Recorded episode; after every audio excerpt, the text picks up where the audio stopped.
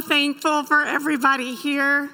I am so thankful for all of the kids who sang today. So, thank you for waking up and thank you for getting dressed and thank you for driving the people who brought you here. I'm glad you did that. I'm also very thankful for all the adults who helped wake children up and put clothes on and wrangle them here to church. So thank you for that. And I'm really thankful for all of our volunteers, our Sunday school teachers who've been committed, uh, and the many people who helped our music education program for today to happen. I am so grateful. I never imagined how meaningful it would be to have our children come and sing with us. Who would have thought two years ago it would be so meaningful to have children singing in worship. I've been thinking a lot about how meaningful it is for the kids to be here. I've been thinking about that all week. Because believe it or not, this is the time of year when pastors in our denomination, when you're clergy, we have to like fill out all this paperwork.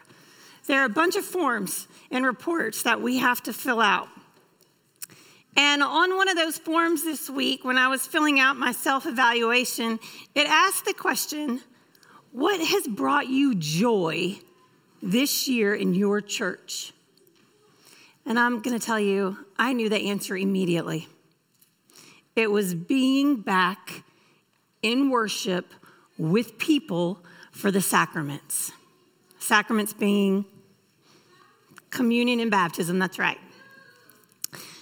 For me, it's been incredibly meaningful to be back in person and live and on demand. It's important that we worship together, but it's also important to come together and actually experience those symbols of grace together. There was another question on that form, and it said, What has been frustrating for you at church this year? And I don't mind to tell you, I knew the answer to that question really fast too. You may know what's been frustrating for you. For me, I said not knowing how to plan. That's been frustrating. Usually, in the church world, there are indicators or there are predictors that we have that can kind of help us plan. And it's been very hard and very frustrating not to have those same indicators and predictors in place. So it's been hard to predict tomorrow. But I'm thinking that that's not just a church problem. That's been a problem everywhere. And really, you shouldn't pay attention to human predictions anyway, to be honest. I mean, who would have predicted that halfway through the season, when the Braves lost some of their best players, that they would win the World Series. Who predicted that? Who predicted a lot of the outcome of last night's football games? I did not.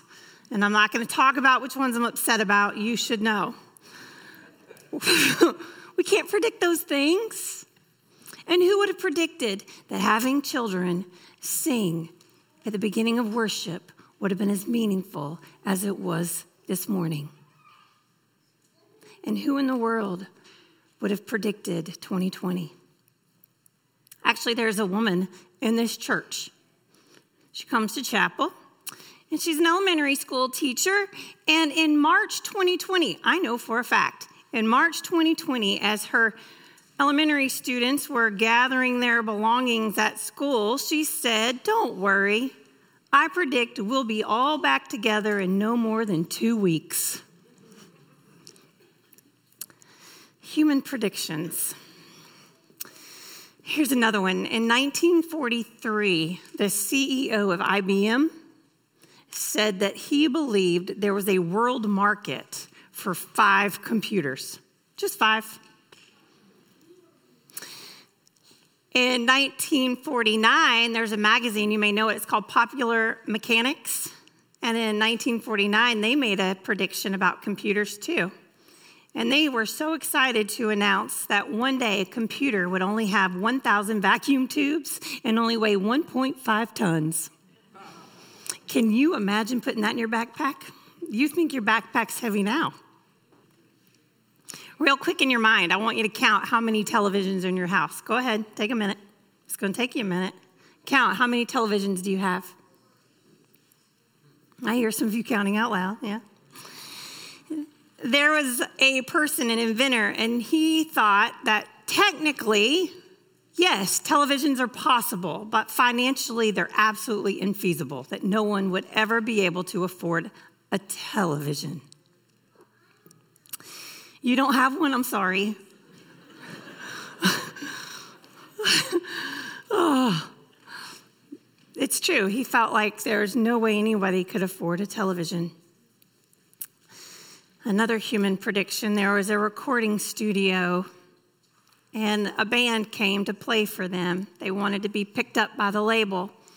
And when they heard the performance, when they finished, the recording studio said, We predict that no one is ever going to like your sound. And we predict that guitar music is on its way out. This was in 1962. Do you know who I'm talking about? There was a recording company that said, Guitar music is on the way out. No one will ever listen to you. Do you know who they turned down? The Beatles. Yeah, you shouldn't rely on human predictions, huh? We actually have some divine predictions that have been made, and they're in Scripture. And the first one I want to talk about is in Mark. As he came out of the temple, one of his disciples said to him, Look, teacher, what large stones and what large buildings. And then Jesus asked him, Do you see these great buildings? Not one stone will be left here upon another, all will be thrown down. That's the prediction that Jesus made. And here's the rest of the conversation. When he was sitting on the Mount of Olives opposite the temple, Peter, James, John, and Andrew asked him privately, Tell us, when will this be? And what will be the sign that all these things are about to be accomplished? Then Jesus began to say to them, Beware that no one leads you astray. Many will come in my name and say, I am he, and they will lead many astray. When you hear of wars and rumors of wars, do not be alarmed. This must take place, but the need is still to come. For nation will rise against nation and kingdom against kingdom. There will be earthquakes in various places. There will be famine. But this is but the beginning of birth pangs. Jesus and the disciples left the temple and they went opposite the temple. And Jesus looked upon it and said, All of that will be no more. And the disciples who heard this could not imagine what that meant. Just in case you don't remember your temple knowledge, we're talking about an incredible temple in Jerusalem. It's this huge wall area with this immediate empty space in the middle so everybody can congregate and gather in the middle. You're talking about parts of the Wailing Wall in the Temple of Jerusalem. And if you remember, which I know you do, the smallest stone of the temple weighed about three tons. The average stone of the temple wall weighed 50 tons. One stone. Technically, there is absolutely no American sports complex or likewise that could even rival this huge temple in Jerusalem. And now Jesus is staring at every one of those stones from the opposite side, saying, This will be no more. And the disciples say, But it's so gorgeous, but why? What will the sign be? And Jesus says, This will be no more. Stone by stone will go away because of what has been done within it. To give a little bit of context, you have to read a little bit ahead of this scripture. And if you do that, you'll read that in Mark, Mark is the gospel that has Jesus coming on a donkey. He's coming into the city on this donkey, and everybody's saying, Hosanna in the highest. This is the scripture passage that we read for Palm Sunday. Mark has Jesus coming into Jerusalem into the t- and going straight into the temple. And when Jesus goes to the temple, he looks around and he pays attention to the people inside of it. And the next time he goes into the temple, Mark has him cleansing the temple. You remember? Mark's version of this story is that Jesus says, You have turned my house of prayer into a house of robbery. And Jesus gets rid of the thieves and the robbers. And the next time Jesus goes into the temple, he's challenged. He gets in these arguments with the scribes and with the chief priest and the elders of the church. And he's challenged Who are you anyway? What is the greatest commandment? What do you know? And Jesus walks away from church frustrated. And in the coming and going back and forth from the temple, you may remember that Jesus actually passes a fig tree, and the fig tree is bearing no fruit. And so then, after Jesus passes by, it withers. That is a foreshadowing of what will happen with the temple because of what Jesus finds inside the temple. It is bearing no fruit, and so it withers. And the prediction of that destruction comes in such a vivid and dramatic form of earthquakes and famine and war and false leaders. And because of the language that's used, it's called a little apocalypse. Now, when people hear the word apocalypse, they kind of freak out. They're like, oh God, do not be worried. This is called apocalyptic literature.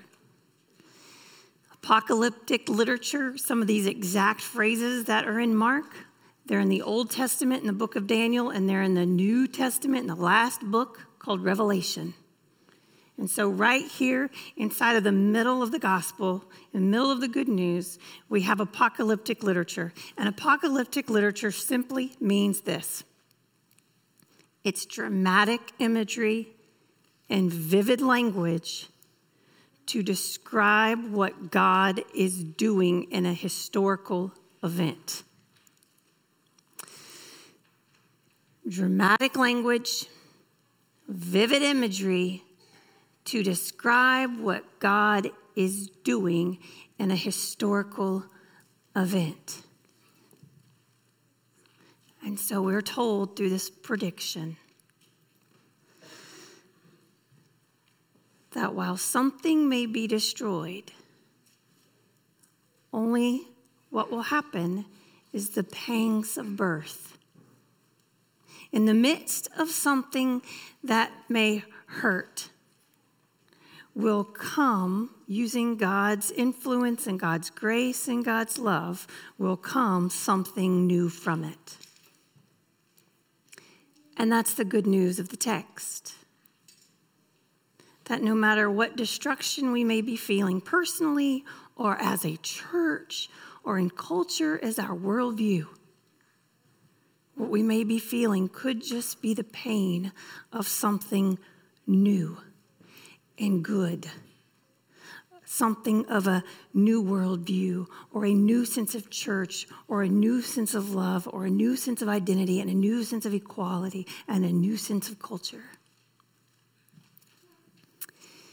Emilie Townes, she's the dean of Vanderbilt Divinity School. She was not there when I was there, but I've always read her, her work. And she writes a lot about this particular text because she says people who are living in enslavement, be it physical or spiritual, people who are living in enslavement need to know that the birth pangs of freedom are coming. And so she says it's our job as people of faith, it's our job as people of deep faith to pay attention and be on the edge of the temple. She says it's our job to be on the edge of the temple so that we can hear the cry looking for something new. It's our job to be on the edge of the temple so we can hear the outpourings of the world saying, I need something else. And it's our job to be on the edge of the temple so that we can see the obstacles that we have put in people's paths, preventing them from experiencing the whole love and grace and forgiveness and identity in Christ. To say it a different way, we, people of faith, it is our job to make sure we feel the pain of destruction so that we may be the ones to usher in a new way of life on earth as it is in heaven.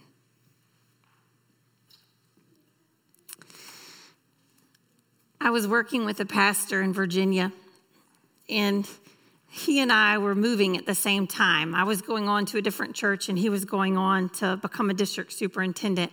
And our offices were right next to each other. And so I'm packing up all my boxes, and he's packing up all his boxes. And he hollered out at me, Marion, come here, I got something for you. So I walked over, and he handed me a book. And he said, if every if ever in your ministry somebody tells you what to plan for, I want you to hand them this book. And on the book it said, Why the World Will End in 1984. yeah, obviously that did not happen. And he said, The purpose is don't ever live under the pressure of tomorrow. Respond to what God asks you to do today and you'll already be ready. Do not live under the pressure of a human prediction for tomorrow. Respond to God's call today, and you'll already be prepared. I have to tell you, church family, you've been doing this for a while. You've already been doing this. When I first got here, it was about three years ago. And I don't remember if I reached out to this missionary or if the missionary reached out to me or the global mission team. I don't remember how it happened, but I remember very vividly the conversation within a month of my very first day here. The missionaries' names are Sharon and Graham Nichols, and they're in Ecuador. And she said, Marion, I have a problem. She said, We're about to be at the beginning of a school year. And the problem is, is that children here cannot go to school unless they have a very specific pair of shoes. Does this make sense? Do you get new shoes when you go to school? Anybody? Anybody get new shoes? No? Okay. Well, if you ever do you ever get new shoes? Maybe? Yeah. The issue in Ecuador was these poor children could not go to school unless they had a very specific pair of shoes. And she said, Marion, if we can't get children shoes, they can't go to school. And you know what happens? If an 11 year old cannot go to school because his parents cannot afford those pair of shoes, that student has to sit out for the year. And that, what happens if the student can't afford the shoes the next year? They have to sit out another year. And by the time the family does save enough money for these pair of shoes, that 14 year old has to go back to school where the student left off with all the other 11 year olds. And that may not feel so great. And she said, Is there any way the church can help us buy some of these official shoes so that all of the children that we work with can actually go to school? And I said, Well, how much are the pair of shoes? They were $10. And I said, Okay. How many children are you working with? 300. I said, So you are asking for 300 pairs of shoes at the cost of $10 each? She said, Yeah, and I'm really sorry, but I'm going to kind of need it today because today's the last day that we can buy the shoes and they can go to school. Do you know that in your name, I was able to say yes. Because you had already responded to what God had called you to do, I was able to say, yes, this church family will make sure 300 students go to school tomorrow.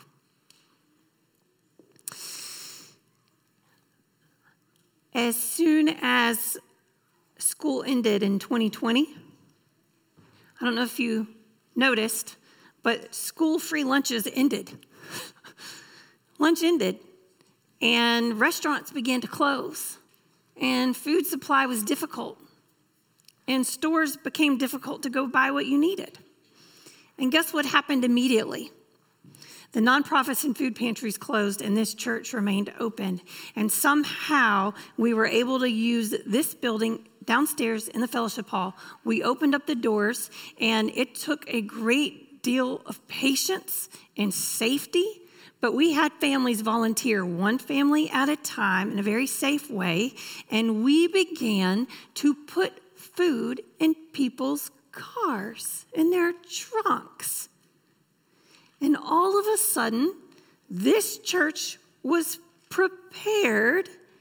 And from March 2020 to the end of July 2021, we together gave out 250 families every single week. Got cooked meat, fresh dairy, fresh produce, and groceries. For over a year, you gave out food to 250 families a week. Multiply that by four people living in a house. You did that. As soon as people were quarantined and churches began to shut down, this church did not miss a worship service. This church never missed a worship service because we had the technology and we had the staff to make sure that we went online immediately. And in fact, we had already been live streaming because of you. And so, when other preachers were trying to figure out how to video themselves doing selfies during their messages, and while people were trying to figure out how to play music at the same time, our church was doing it. And they were turning around, and our staff was saying to other staff and other churches, How can we help you with best practices? How can we help you do this? Our hospitality crew downstairs, they never missed a beat of making hot meals that were delivered to people in our church that needed food. Our children's department immediately went into evolving and becoming a different way to do VBS and a different way to reach out. Immediately, our youth group began to do things and outside. They began to check on their youth.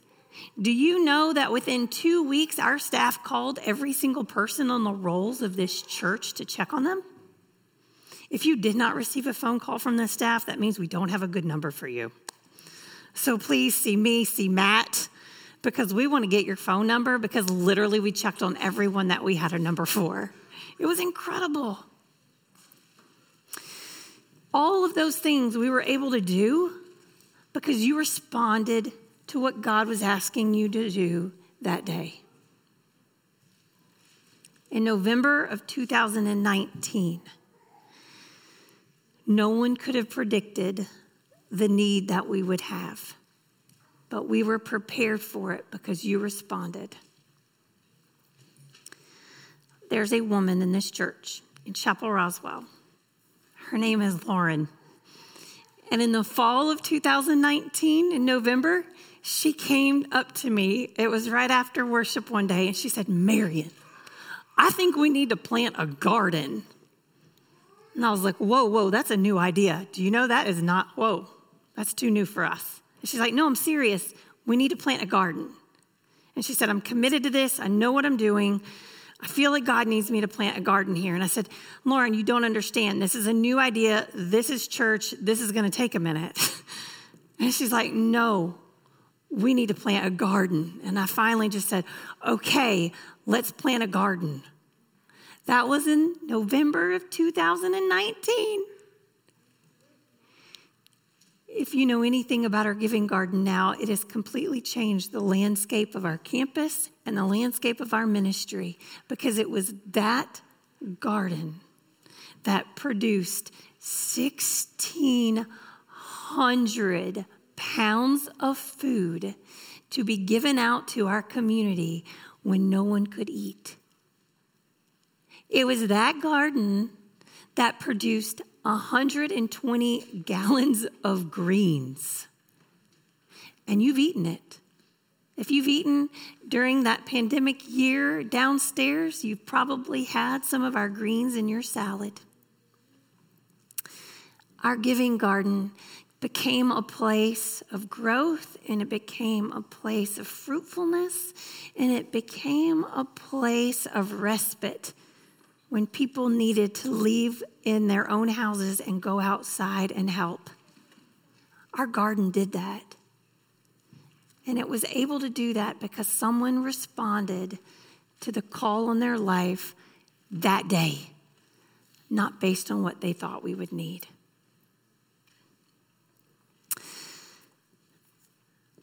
Chapel Roswell, I know you get frustrated with church. I know that. And I know you get frustrated with the leaders and the scribes. And I know that sometimes you want to challenge it and be challenged. That's normal. And I know there's some times when we feel like we want an earthquake or something huge, something dramatic, and something vivid to happen just so we can feel something. I know you get frustrated, but I also know that we are still the body of Christ, still called to do the work of Christ, and we do it with joy, and we do it in complete faith that how we respond today is what we will need tomorrow to serve our neighbor. And so I firmly believe, Chapel Roswell, that we are sitting on the edge of the temple. And we are the ones through conversation and through in person worship and through observing the sacraments and to celebrating our kids.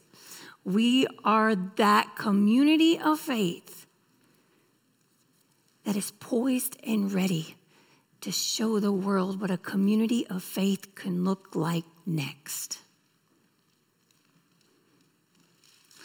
Amen.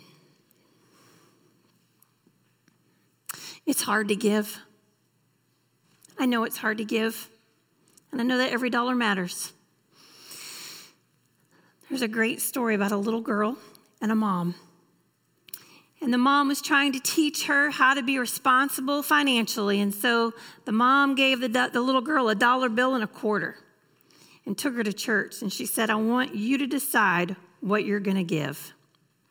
So they were at church and they sang and they had a good time. And then they went back, and when they got in the car, the mom said, Okay, tell me, which one did you give, the quarter or the dollar? And the little girl said, Well, I was going to give the dollar, but then the preacher said the Lord likes a cheerful giver, so I just gave the quarter. I know it's hard to give and it's hard to, put, to give away. But everything that we give to God, we're called to do it and we're called to do it cheerfully as a faithful giver. And now now's our opportunity this year to do that. The campaign is called The Next Step, and there are pledge cards right next to these baskets. And what I'm going to invite you to do today is our response during our last hymn. I just invite you to pay attention to what God's asking you do, to do today and do it. If that's a monetary donation, if that's a monetary pledge, write that on that card. And if you feel like that's something else, then write that too. And I invite you to make a commitment to this campus and to this Chapel Roswell faith of community. Make that commitment today as a part of your relationship and a part of your worship. And you can take that card, you can take your commitment, and during the last song, while we stand, you can go find one of those baskets and put it in there. But now I invite you into a time of prayer as our response now. And as we prepare to pray, I want to tell you a few celebrations. We've had two births in our midst this past week. And without telling you the names and too much, I want you to know that both babies are healthy and both moms are doing great. We've also had two weddings this past weekend um, in Chapel Roswell. So, congratulations to Sarah, one of our youth workers, and uh, also to Rachel and Warren. And Rachel and Warren actually uh, came home to get married, but they are part of our virtual campus from Texas. So, we celebrate in the midst. And we also celebrate that there's so many of us here. So if you came with a friend, if you came to celebrate anyone under um, four feet tall, we are so thankful to have you here too. Let's pray. Gracious and holy Lord, we are full of gratitude today with all of the many things that you have been doing in our lives. May we continue to prepare for what's unknown. May we find ways that we can respond to you. May we find ways that we can respond to you in faith with careful intention. Lord, we ask that you use us. Use us so that someone who doesn't have a home of peace or of safety can find in us one. And may you help us be poised and ready to act. And may we be poised and ready to listen and to serve. And may our minds be open to receive whatever it is you put it in front of us. God, there's so many times when maybe we have hurt someone with our opinions or with our words or with our actions this week. And for all of it, we say we're sorry. But we also want you to know that we're ready to try again. And so put into our path new ways that we can try again, that we can have a different conversation, that we can be quick to forgive, or that we can um, rely more on our humility rather than our ego. Put those times in our path. And Lord, for the work that we have ahead of us, for the school days that we have ahead of us, for the many errands and chores that we think of that are in front of us. May we have a constant sense of your presence as we do it. May us, may we all be advocates for grace and for love and your equality. Amen.